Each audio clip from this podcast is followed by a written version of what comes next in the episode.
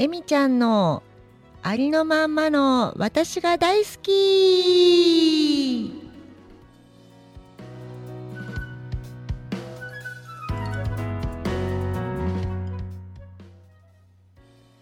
この番組は頭だけで生きてきたえみちゃんがありのまんまの自分をそのまんま皆さんにお届けする涙あり笑いあり感動ありのお時間です。まずは自分に届きますように。どうぞお付き合いください。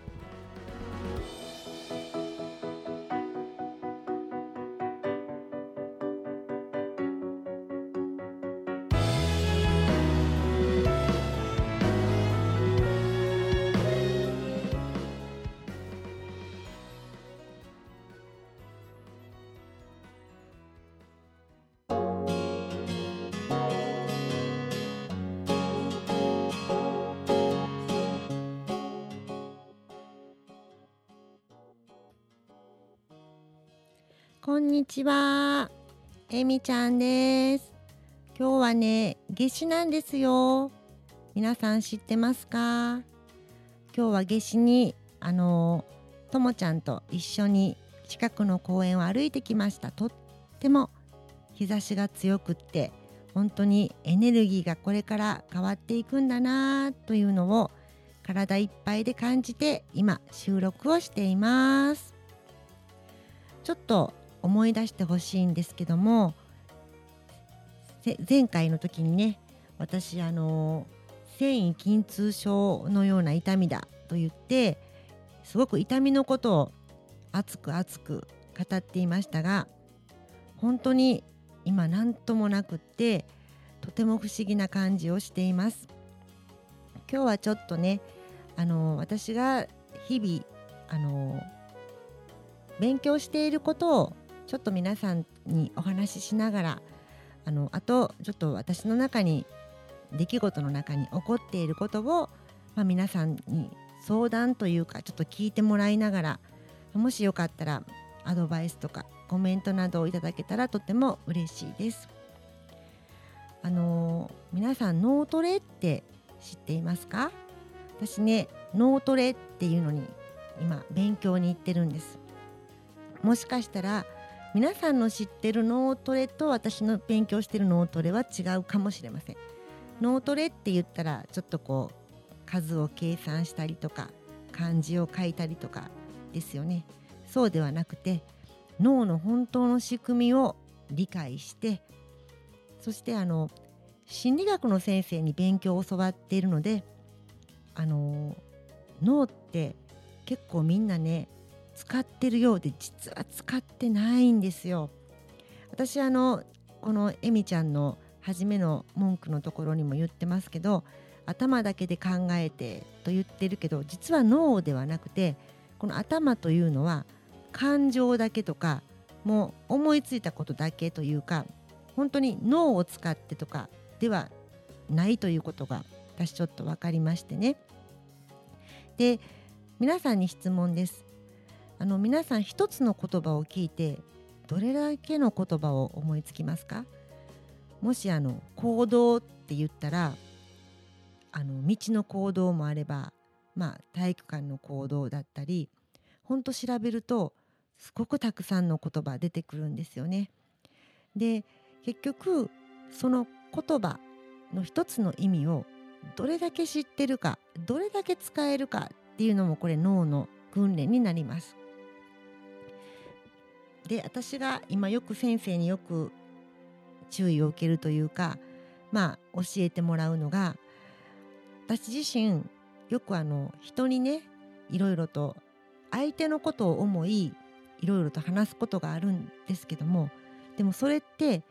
全部自分に言い聞かしてるというか私に対してそうだよねこうだよねってことを言い聞かせるように相手に言ってるのでなんか相手の人にはあまり通じていないってことを言われて、まあ、ちょっとショックを受けたりもしたんですけどもあのー、また脳トレのことはちょっと皆さんにちょっと勉強してきたことをゆっくりとまた話していこうと思います。あのえみチャンネルを始めてから私自身が私の中にあったいろんな言葉いろんな思いというのが実は人から言われて影響を受けて私が実はそう思ってたんだって思っていたことに気づいたりしてふとなんか私は今は本当は何を思い何がしたくてどうやってこれからを生きていこうと思ってるのかなってちょっと漠然と思いなんか心の中が空っぽになってしまうような感覚を最近受けています。でもそれってこうやってラジオを通して自分の思いというのをきちっと話すようになって初めて自分の言葉で喋ってるからなんだなと思ってこの空っぽな気持ちというのを今嬉しく思っています。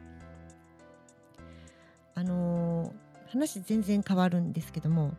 うちの家に猫がいるんですね。でその猫をもらったところの、まあ、親猫の方のお友達とちょっと昨日喋ってたんですけどもあのうちの猫はスコティッシュなんです。で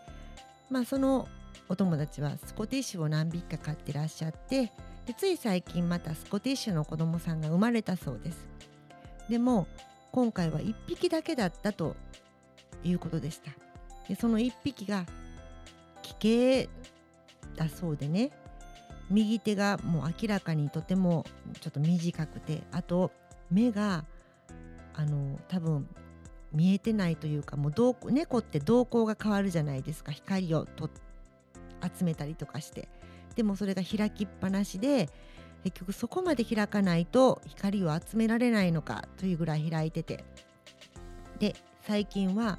白内障みたいに白く濁ってきたそうです。でそれを聞くと「いやかわいそうに大丈夫？その猫えー」とかってこうちょっとかわいそうとか私の勝手な感想で思うんだけどその猫ちゃんはとても元気で本当にちゃんと餌のとこまで来てご飯は食べるしちゃんと動くし目が見えないからといってそれを苦に病んでることはないような感じです。なんかちょっとそれを聞いた時にというか話を聞きながら自分で思ったことを友達と喋りながらなんかそう思うと人間って過去にとらわれたりとか未来のこと思ったりとかいやこの手がもし動かなかったら将来私どうするんだろうとか仕事ができないなとか今してるこのこと家事ができないなとかいや結婚ができないなとかなんかこう目が見えなくなったらどうしようとかもう本当にまだ起こらない先のことをや気に病んだりすることが多いですけど猫って違うんです。多分猫だけじゃなくて犬もそうだと思うし多分人間以外の動物たちはほとんど今しか生きていないし今与えられたものあるがままを精一杯その中で過ごすことを考えて生きています。なんかそれをちょっとなんか教えられた気がして、まあ、うち猫2匹いるんですけどもいつも猫を見ながらあだから猫に癒されるのかなっていつも思っています。なんかそんなちょっとこんなことをちょっと話しながら過ごしていくんですけども今日あのラジオの初めに皆さんにちょっとご相談したいことお話ししたいことがあるといったことちょっと聞いてもらってもいいですか？あの私娘がいるんですよ。でまあもう6年ぐらいお付き合いしてる方がいるんですね。ただまあその方が海外の方でまあ、まあ、国際的にというか、まあ、あのもし結婚とかすると国際結婚になるわけですね。で今何が問題かというとこのコロナ禍で全く会えてないんですよね。でも会えてないけど、まあ、毎日お電話で喋ったりとか、まあ、お互いの本当にこういろんな思いを語ったりとかしてもう全然もうあの会えない月日が全くなかったかのようにとても仲のいい2人なんです。だけど私まあ結婚とか子供の結婚って親って嬉しいとかありますよね。特に年頃の娘さんとか持ってる人って結婚ってちょっとこうまあこれもまた私のあの本当にあの人に人10人いたら10人違うとは思うんだけどもやっぱり結婚って言ったらやっぱり嬉しいとかってあるのかなって思うことあるんですけど私娘がもし結婚ってなったら嬉しいっていうよりも寂しいが先に出てくるなって思ったんですね。でも寂しいけどなんか不安っていうのもあってでここで脳トレが出てくるんですよね。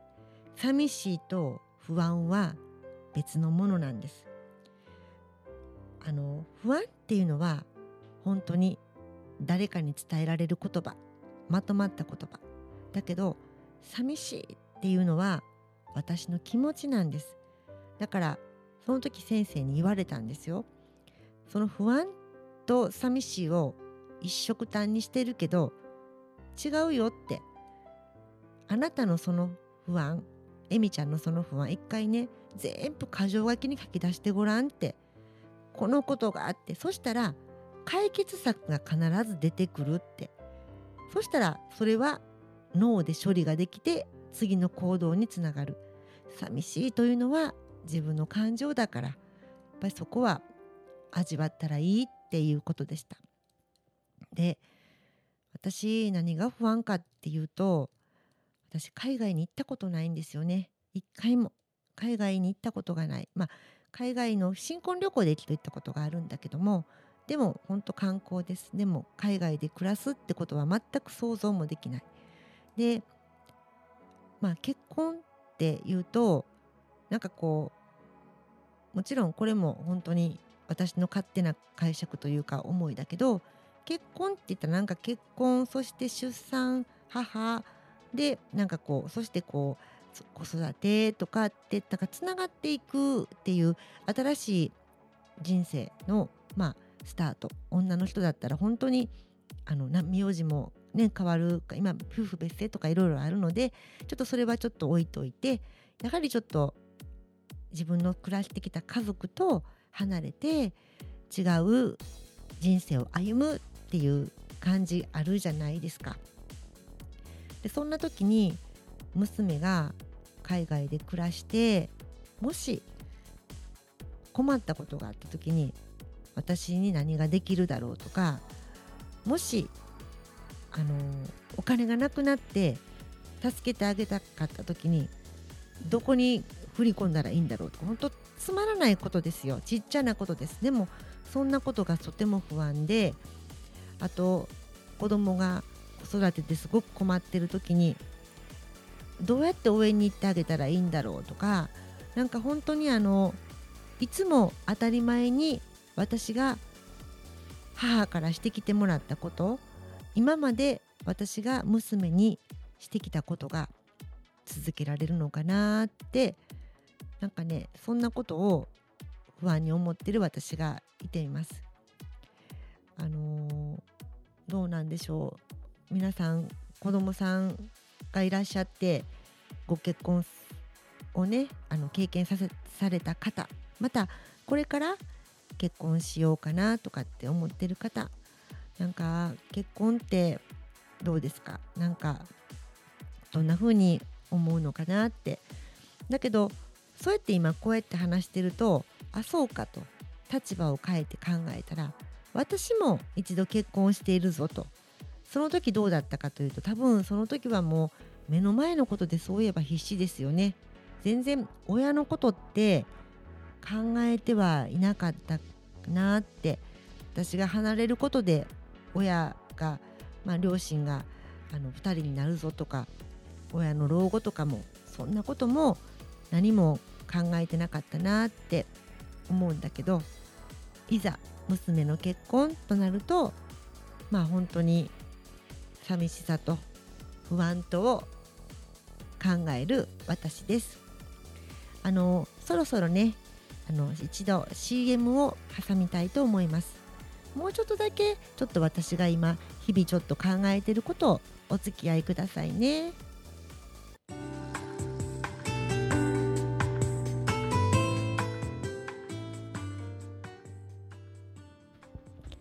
えみちゃんのありのまんまの私が大好き。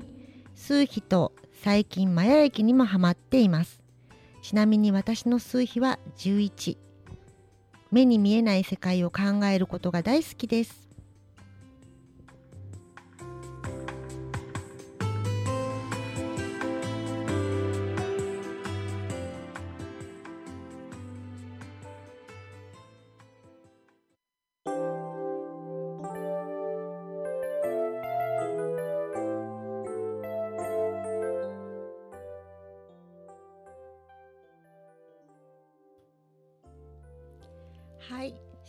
流れましたじゃあ後半に続きます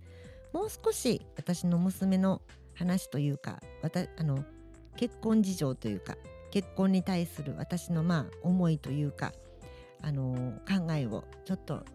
お付き合いくださいね。あの実はまあ娘にはそろそろ結婚話がありましてまあももちろん6年付き合ってるのでましてこう離れ離れでいてますのでね、まあ、お付き合いされてる方も、まあ、そろそろ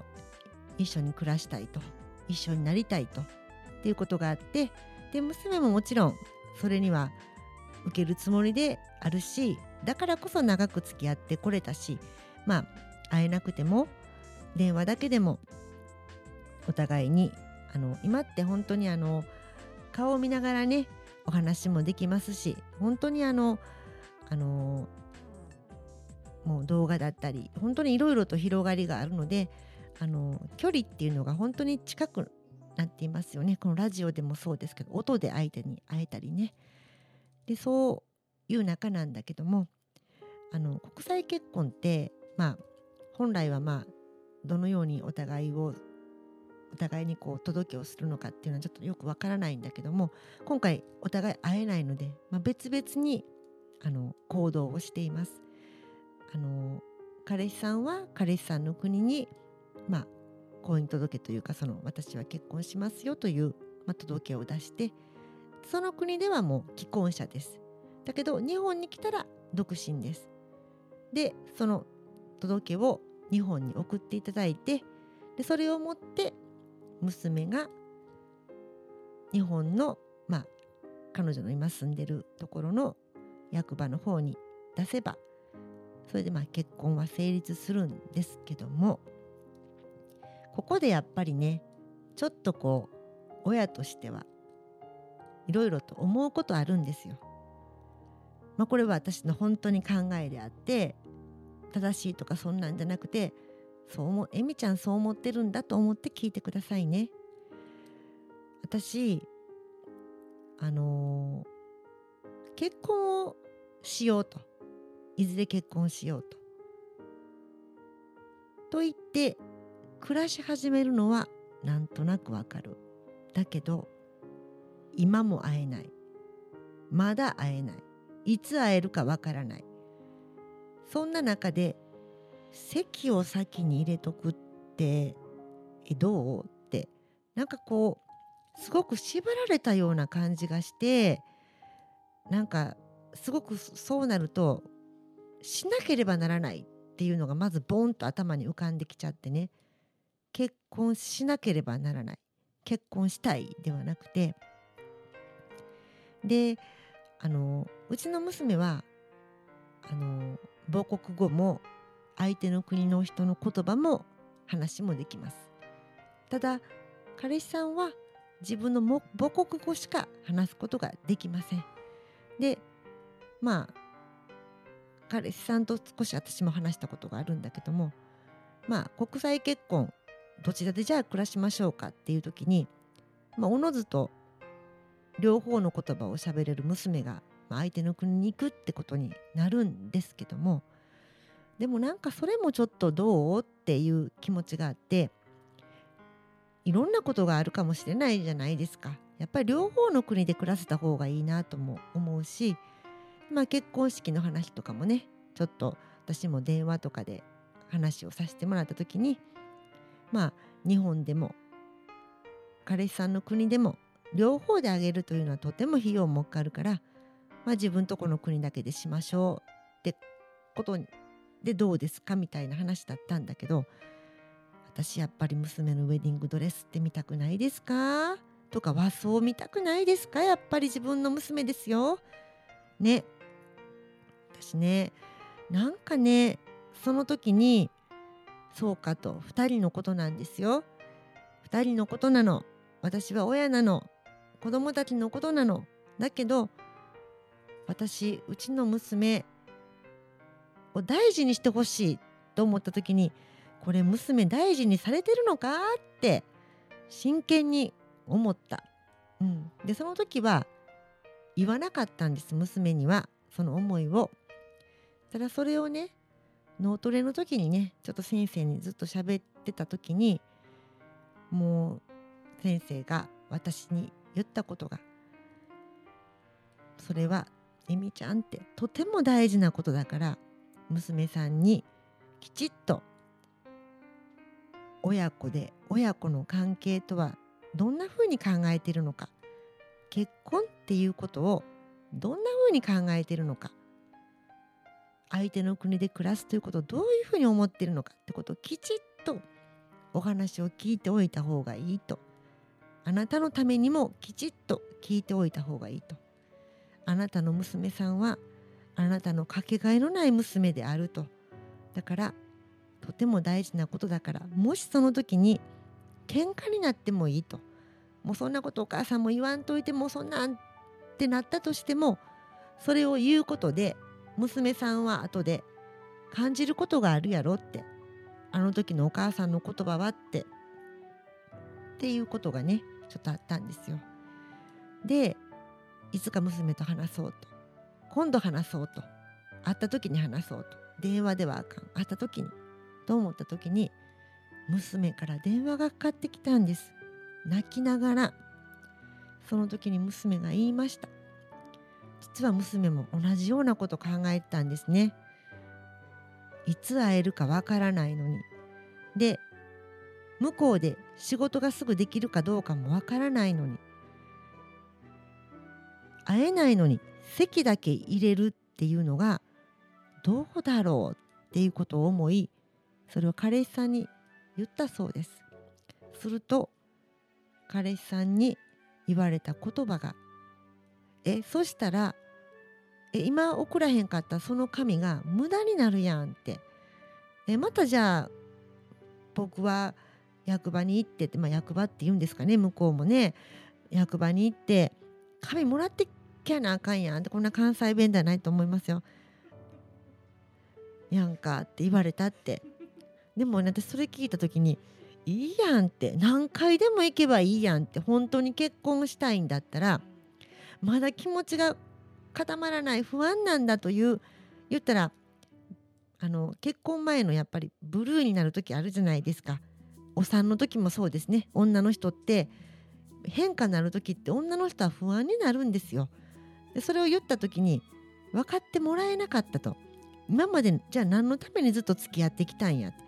それそれを聞いた時にちょっと待ってテーマがずれとるやんかって感じで違うやんってその違う違うって思ってまあ私はその時に今思ってることをもうブワーって本当は娘の話を聞いてあげないといけないのに娘に母親としての思いをすごく本当に1時間近く喋りました。でもそれは私初めにエミチャンネルの初めに言ったように娘に伝えてる言葉でなくて私に言い聞かせてる言葉だったんだってことを今思ってるから娘にどんだけつながってるか分かんないんだけどやっぱりね娘はねものではないんですよ。時期来たからはい行きますって感じではいけないしこれから先どんなことがあるかわからないのにもちろん好きだからこのまま付き合っていけるんだったら結婚もしようって思って付き合ってきたもうすごく素敵な方ですよあの娘のことを大切に思ってくれてる気持ちよくわかるけどでもそれは何だろう。その人にとって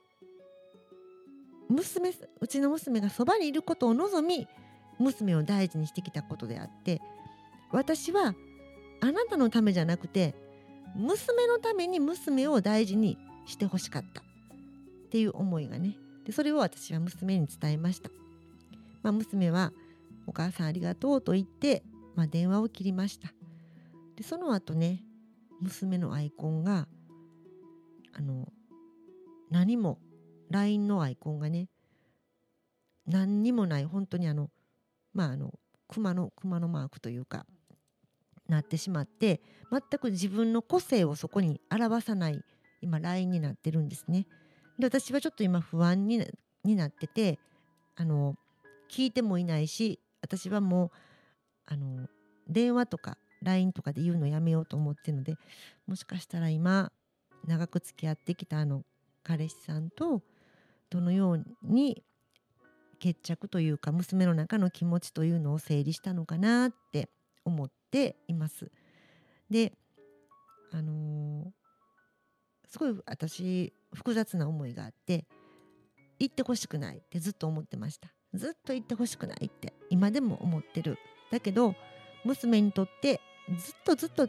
大事に大事に大事に大切に本当にちょっとお金ができたら時間を見つけたらってずっと彼氏さんのところに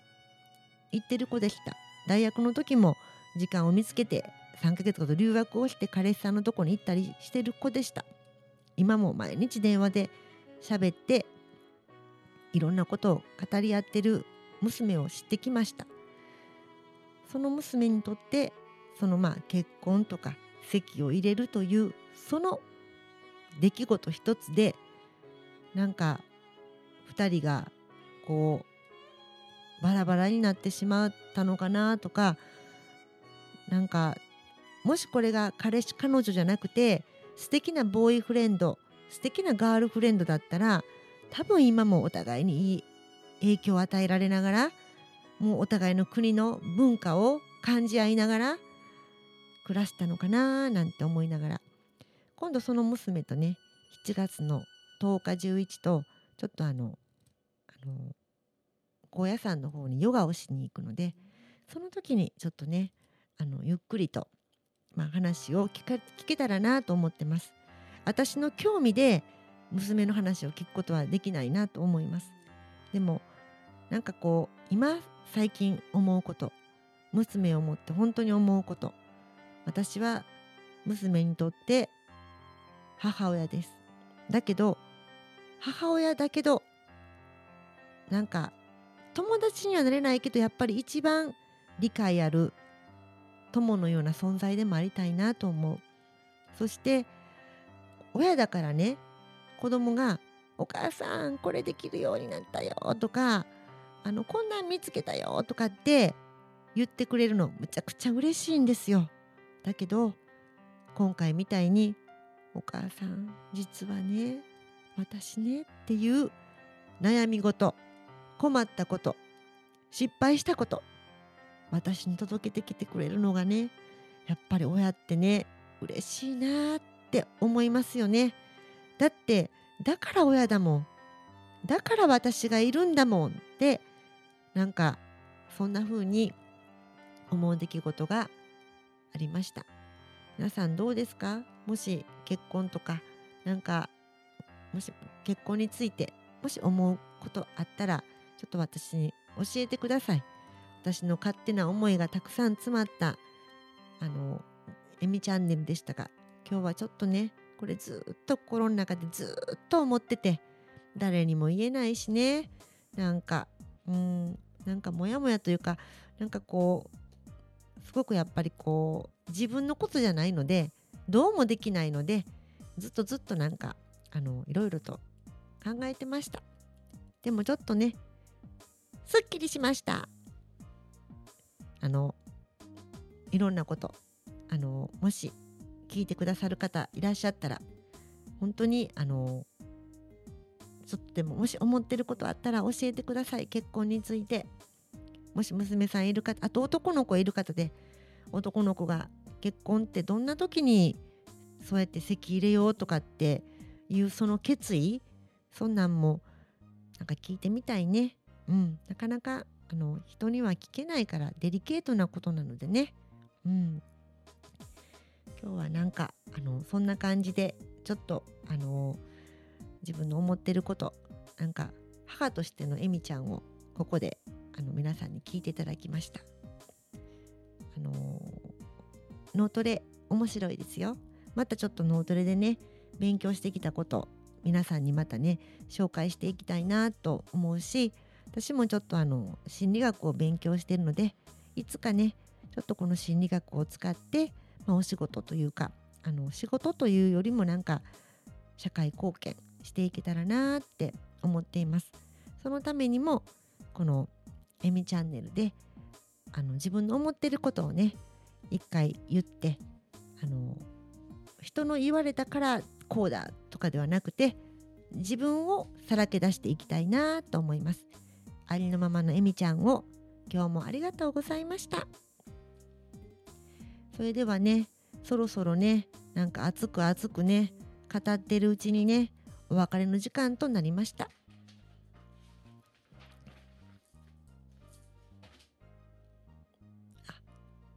はい。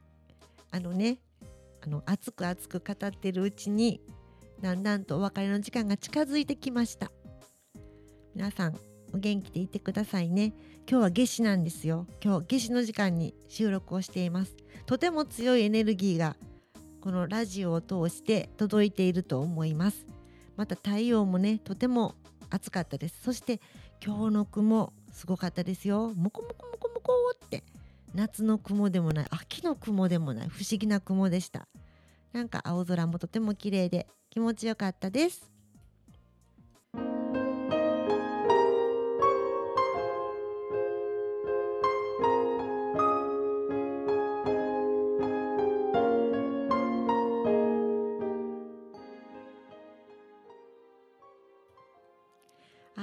そしたら今日は本当にありがとうございました。今日は私が本当にすっきりできた30分でした。あのー、まあこの前はね痛みのことがあってそれ解決できて今日はちょっと娘の結婚というか母親としてのちょっとした思いをここで語らせていただいて今度多分7月の10日にこれ放送になると思うんですけどその頃私も娘と多分ヨガをしています。ですのでまたその話のね続きまた皆さんにお話できたらなって思います。あのこれから夏至が終わって少しずつですがあの太太陽がねどんどんどんどん日が日が長くなっていって陽のエネルギーに変わっていくんですよね。だからあのだけど自分の影もあるのでねなんかあの陽と陰を本当にうまく組み合わせてなんかその両方をなんか自分をだってことにちゃんと知って気づいてなんか過ごせたらいいなって思います。じゃあ元気でいてくださいね。私も元気でまた今度お話できる時まで楽しみに待っています。ではえみちゃんでした。